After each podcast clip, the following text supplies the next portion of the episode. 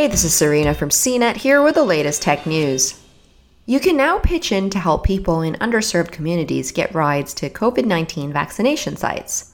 Uber, PayPal, and Walgreens launched a Vaccine Access Fund on Monday that lets customers donate money to help people without transportation to get to their vaccine appointments. You can donate directly through the Uber or Uber Eats apps using a new feature supported by PayPal Giving Fund.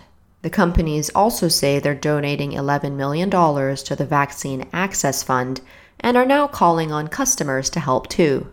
Nearly half of Americans don't have access to public transportation, according to the American Public Transportation Association, making it difficult for them to get to vaccination centers.